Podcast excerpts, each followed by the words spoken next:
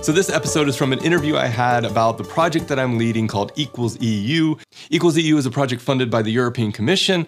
It kicked off last year, so we're in the middle of the project. We got a lot of exciting things coming up. If you could tell me just in a in a nutshell, what do you think is the most important? What are the key messages?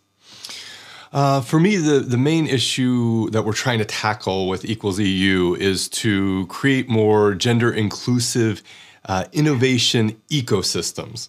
So that's basically looking at cities and neighborhoods that are trying to become more innovation focused and making sure that whether it's an event or just the institutional culture, that that is uh, focused on ensuring that women have a safe place to gather, women have a safe place to contribute, and are valued and prioritized in that work. Uh, so that's a kind of an abstract way of thinking about it. One of the areas that we're really drilling down to that we want to ensure that uh, is an output of the project is to elevate future leaders in this space. So the whole project is oriented around grassroots mobility.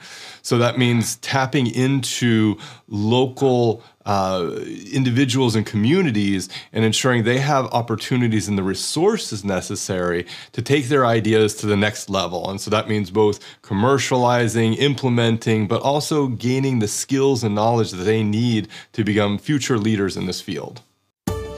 I mean, one of the areas of research that we conducted recently in cooperation with GSMA and uh, funded by Ernst & Young, EY, was looking at self-perceptions of leadership and the differences between men and women because one thing we do know is that there's a leadership gap, right? So men tend to uh, uh, be elevated into positions of leadership, uh, and women tend um, to hit that glass ceiling. And so we wanted to understand a bit more about how individuals experience their own leadership styles. And one of the things we found was that women actually have more visionary ideas around how they lead teams. Uh, we found that women have a much stronger focus on uh, mentorship and kind of raising the, uh, the, the floor for all the people that they work with. And so these are a couple of key characteristics that are indicative, we believe, of a larger uh, leadership style that women tend to evoke, or at least women see themselves as having evoked.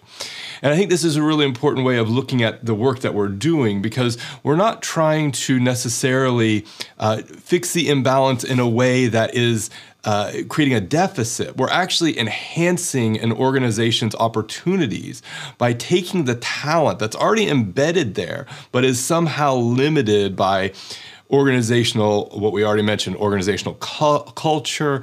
Uh, procedures are often uh, established in a way that uh, is biased against women. So let's just take an example the way we write job descriptions is often written in a way that discourages women from applying and encourages men because men see the job description they see themselves in that job description and often women aren't able to see themselves in the same way. And so it's important to look at the details when we're talking about the barriers that women experience and everything from leadership to opportunities to uh, go into stem fields opportunities to own their own businesses. Um, and I mean, we all know about the harassment culture. We all know about hate speech, on hate speech online that affects women and their opportunities. Um, but we don't have a lot of solutions yet. And so, one of the things the project is trying to tackle is to understand what are the mechanisms that we can use to enable and empower more women to come into these positions. The way organizations perceive these candidates is really critical because, in almost all instances, because of the way we've constructed society, because of the priority we put on gender and race in certain respects, especially white men will be given the benefit of the doubt of either being able to learn it on the job or having already known something that they may not have a firm grasp on or firm experience with. Uh, so that's just one thing I want to point out. The other thing is uh, non traditional career paths. So a lot of times women might have a gap in their CV because they've had a child and they want to uh, care for that child for some time. And, uh, and recruiters may look at that as a deficit in their professional uh, profile because they're seeing, oh, there's a career gap here. They might not have the same level of expertise as someone who didn't have that career gap. And this automatically, kind of by definition, disadvantages women uh, to a greater extent than men. And so I think we need to reorient our way of approaching the hiring process and think more critically about the ways in which people come into an industry and that that's not necessarily their their past experience doesn't necessarily dictate their ability to perform the functions and even exceed the responsibilities in the job. And that gets into the whole issue of how we undervalue uh, childcare uh, and how we undervalue a person's contribution to society and the way they learn in uh, in, in more informal uh, situations, more uh, home-based situations.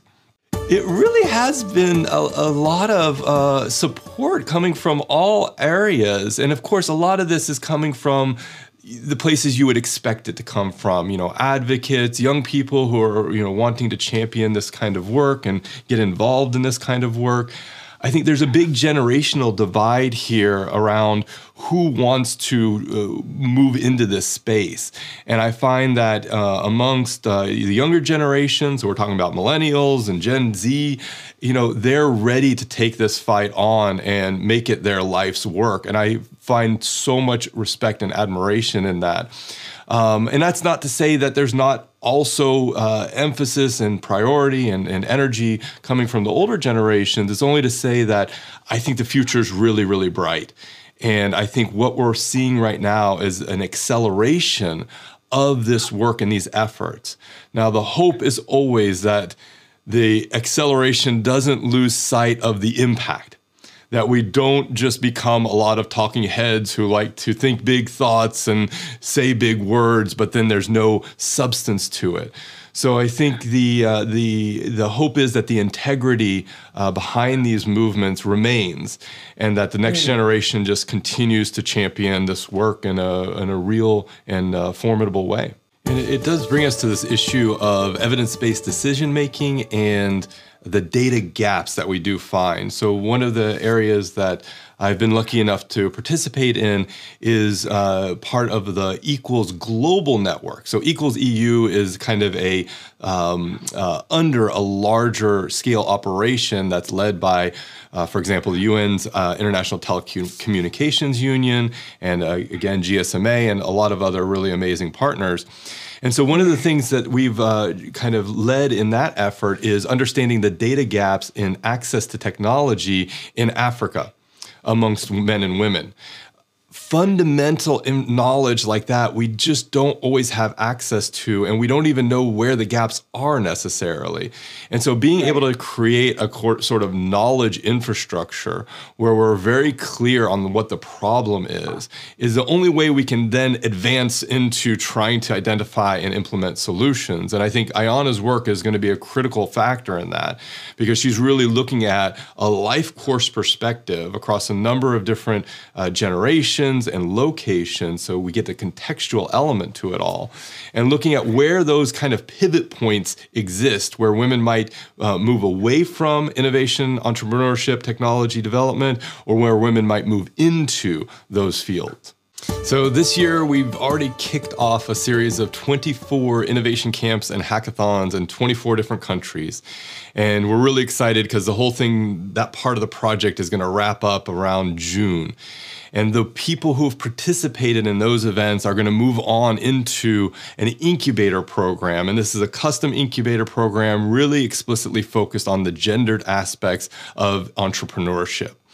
So we're going to take those individuals, we're going to take them as teams through this incubator program to help them develop their ideas, to help them commercialize them where it's appropriate, and to give them the mentorship and support that they need to be successful.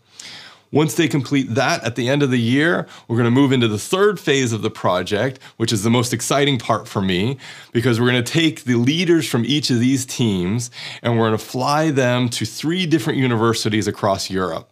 We're going to be taking them to Kharkiv, Ukraine, and the National University of Internal Affairs. We're going to be running them through a one week boot camp there. Then they're going to be all going to Geneva, Switzerland, where they're going to be at the Graduate Institute and work with some of our partners at the ITU, the UN ITU, and CERN, and get another uh, week long boot camp. And finally, they're going to wrap the whole thing up in Valencia, Spain, at the University of Valencia, where they'll have the final week of the boot camp. And they'll, on the last day, pitch their ideas for the future of gender inclusive innovation to a group of uh, investors from the United States, from Norway, and from the African Development Bank. So it's an absolute critical opportunity to again raise and elevate the profiles of these grassroots advocates, uh, entrepreneurs, and uh, troublemakers. I like to think of them all as troublemakers because we're trying to upset the status quo.